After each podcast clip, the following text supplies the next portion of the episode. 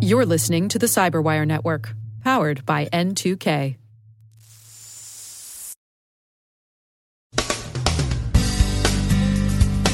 Shamoon is back and still a nasty piece of work. Ukraine's grid was hacked again last month, probably by the same people who did it at the end of 2015.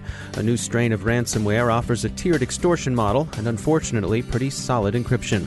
France and Britain prepare for Russian election hacking, and go figure, China's government still feels threatened by Pokemon.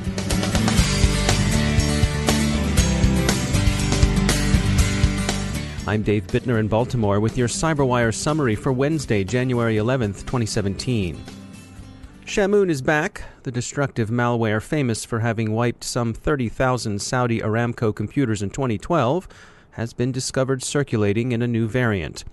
Researchers at security company Palo Alto Networks say the targets this time around, that is, targets of attacks observed since November 2016, are again in Saudi Arabia, but that this version of Shamoon appears to come equipped with stolen credentials for accessing virtual systems. Notably, they've observed default credentials for Huawei's Fusion Cloud desktop virtualization solution. They speculate that the accumulation of credentials is intended to lend greater destructive impact to the malware once it's employed. The goal appears to be, as it was in 2012, the destruction of data and systems. How Shamoon's controllers got the credentials remains under study. Observers generally concluded that Shamoon, at least in the first go round, was an Iranian cyber weapon, unleashed perhaps in retaliation for Stuxnet. The suspected attack on Ukraine's power grid around Kiev last month has gained some confirmation this week. The outage on December 17, 2016, appears to have been part of a larger campaign against high value targets in a variety of sectors, including Ukraine's Ministry of Finance and the nation's railway. The larger campaign seems to have begun on December 6th. Sources close to the investigation say the attack looks like the work of the same actors who took down electrical service in December 2015. Ukraine's government attributed that attack to Russian intelligence services. The motivation this time is thought to be sabotage, but sabotage possibly conducted as a rehearsal for some larger campaign. The security firm Emsisoft, which has a long record of successful work against ransomware, reports on a new variety they're calling Spora, Emsisoft calls Spora highly professional in both implementation and presentation, and indeed the screenshots they provide show a nice, clean design. Spora's developers are apparently Russian criminals, as the ransom demand is composed in Russian, but it's only fair to note that such evidence is circumstantial. The extortion demand is relatively low, but it's interesting in that you can buy tiers of service. You, were you a victim, could purchase restoration of your files for just $30 They'll restore two files for free as a loss leader, but that won't remove the ransomware. If you want that done, it will cost you another $20. And if you'd like immunity from reinfection, that will run you $50. You can buy all of these things as a package for the low, low price of $75. They also offer a chat feature as a customer service, and Emsisoft says that the hoods seem to reply fairly promptly. Spora encrypts using a mix of RSA and AES. Unfortunately, as Emsisoft observes, the developers managed to get their encryption right on the first try. There's no known way of retrieving affected files without access to Spora's author's private key. Emsisoft reiterates the tried and true advice that your best security is regular secure backup. They also offer a behavioral blocking solution that can alert you to the presence of ransomware before it encrypts. IBM Security recently released the results of a study on ransomware. Limor Kessem is an executive security advisor at IBM. What we ended up finding out during the uh, survey was actually pretty startling. All across the board, we found out there's definitely not enough awareness when it comes to ransomware. On the business side, there was only two out of three executives who knew about ransomware, where you would think it would be a lot more people who would be aware of such a threat that's been so rampant in these past uh, few years. Also, very interesting was that one in two businesses were affected by ransomware. So, a lot of businesses have been seeing all kinds of damage from ransomware, and 70% of those hit with ransomware actually paid the criminals.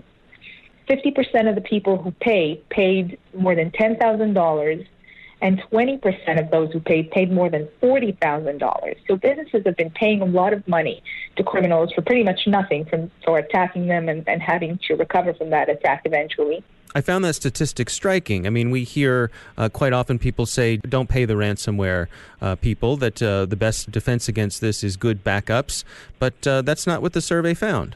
Correct. So what we were wondering is how come businesses have been paying? I mean, you would expect any business to have proper backup systems and, mm-hmm. you know, they have a routine and they have business continuity and all that kind of stuff in place.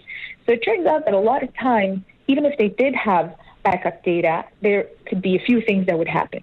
One is that the criminals would actually find the backup data, the back, even the backup servers, and over time, and in a more targeted attack fashion, encrypt the data and make them pay, you know, for let's say a business got encrypted for six months worth of data, they really are, you know, in trouble and they would probably have to negotiate with the criminal.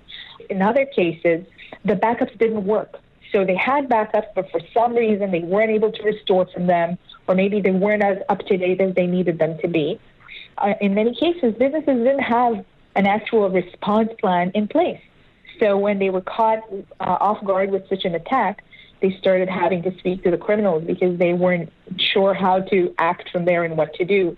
Uh, having an incident response in place would be super important for businesses to be able to um, recover, to have, of course, within that response plan, to have the backups properly done, to have them disconnected from the live network, have them done frequently enough, but not connected directly to the live network for criminals not to be able to reach those backups uh, or back up to you know a cloud service or other ways for them to make sure that their backups are going to be present and also test them to make sure yes you can recover from an attack if ever that was to happen. And i think that there are success stories out there. You just don't hear about them that much. But businesses that do have a proper response place in place is um, they can recover from a ransomware attack without having to pay the criminals. That's Limor Kessem from IBM Security. Louis Pasteur said it, and we'll say it again. Fortune favors the prepared mind. If you're planning to be down around Norfolk, Virginia this Groundhog Day, take a look at our event sponsor RSAM's Lunch and Learn session on security incident response. SANS instructor Alissa Torres and RSAM CISO Brian Timmerman will help you prepare your mind. See the event tracker at thecyberwire.com for information. Yesterday, Microsoft patched Edge, Office, and Windows in what was a relatively light Patch Tuesday. Light or not, patching is always important, so look to your systems.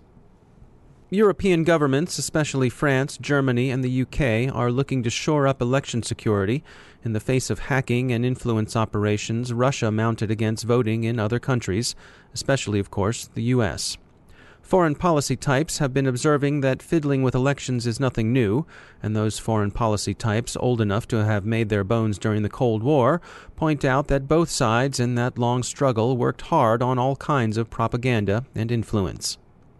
Consideration of influence operations attracts new interest as The Guardian, sourced largely by BuzzFeed, which in turn appears to have been largely sourced by 4chan, reports rumors of compromise and collusion with Russia in President elect Trump's campaign.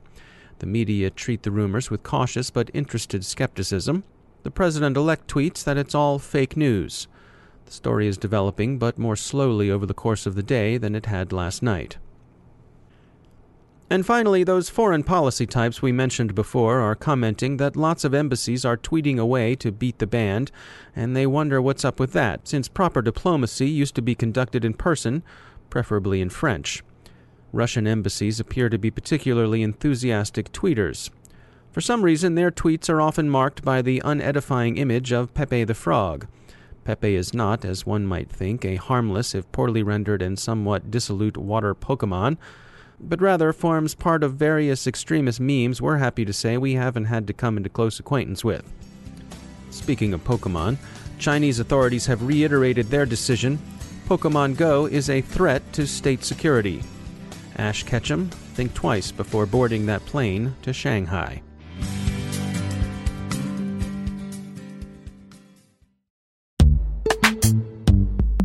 Every day, your IAM tech debt grows. Your multi generational services struggle to work together. Building an identity fabric can fix this.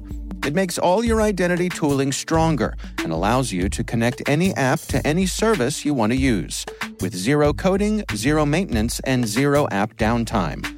Strata's identity orchestration platform separates the identity logic from your applications so you can optimize existing IAM tools and manage them in a single control plane.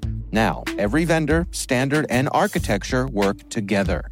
In short, building your identity fabric means you can secure your non standard apps, keep your complex access policies, retire outdated IDPs, and modernize in record time.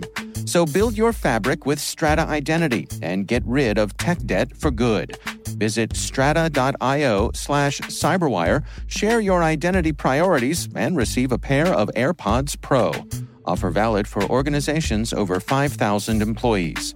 Connect today at strata.io slash cyberwire.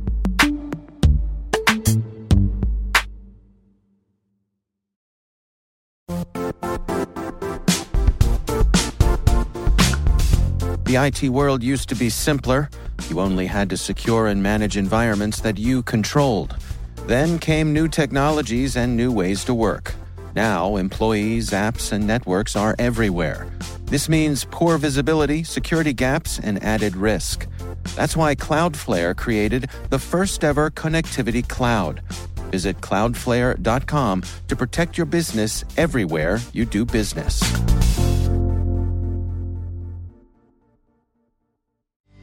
Joining me once again is Professor Awais Rashid. He heads the Academic Center of Excellence in Cybersecurity Research at Lancaster University. Uh, Professor Rashid, you know, we talk a lot about automation, we talk about uh, the things that the computers are doing, but I think it's pretty easy for us to overlook that the human factor in all of this is really a critical part of it. Uh, indeed, and uh, uh, one of the things that we often overlook is as to the it is the humans who actually write the software that sits uh, underneath all all this infrastructure. So, for instance, uh, if you use mobile uh, mobile apps or you have Internet of Things devices such as smart watches on your person in your home or your workplace, do you actually think about who developed the software that drives these apps and devices? What was their understanding of cybersecurity? How did they make decisions that impact the cybersecurity of the software that is within these systems? And and how did they make those design choices? Uh, or on the other hand, you might be someone who develops this software, and do you actually think about how do you make decisions about security within uh, within this software? What drives your design choices? And at the moment, we really have very little understanding of this this this fundamental issue as to how security decisions are made within the software development process, and the developers who are actually working on this software that is used by millions around the world. How do they come to those decisions? What are the factors that affect them? For example, the cost, the pressure to market, the uh, features that customers or the users might want. And this is something that uh, uh, needs to be explored in detail and something that we will be doing within a research project that we will be starting within the next few months.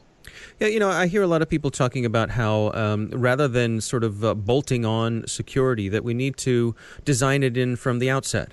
Absolutely, we need to design it in from the outset. But the problem is is more complex than that. If you if you are a programmer, uh, what what would you rather do? You you have uh, let's say you are an app programmer and you are wanting to push your app out to millions of people around the world. You're going to focus on the functionality that will attract those people, and often uh, security can take a bit of a back seat because it is seen uh, at times, you know, rightly or wrongly, to get in the way uh, and one of the key things is we need to understand the drivers that influence developers in their choices about security. In many ways, we need to give them the right tools that don't mean that security, in uh, not so many words, gets in the way. We need we need to make sure that the way we want people to do secure programming works with them rather than against them in the objectives they want to achieve from the software that they're developing. Professor Awais Rashid, thanks for joining us.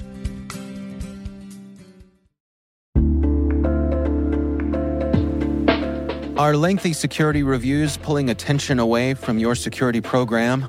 With the largest network of trust centers, Vanta can help you streamline security reviews to win customer trust, save time, and close deals fast.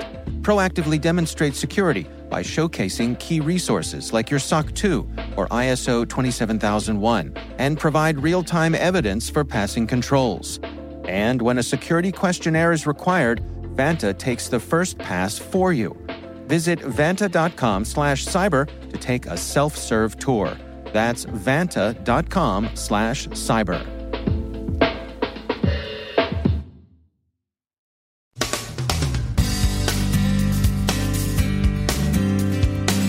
And that's the Cyberwire. We are proudly produced in Maryland by our talented team of editors and producers. I'm Dave Bittner. Thanks for listening.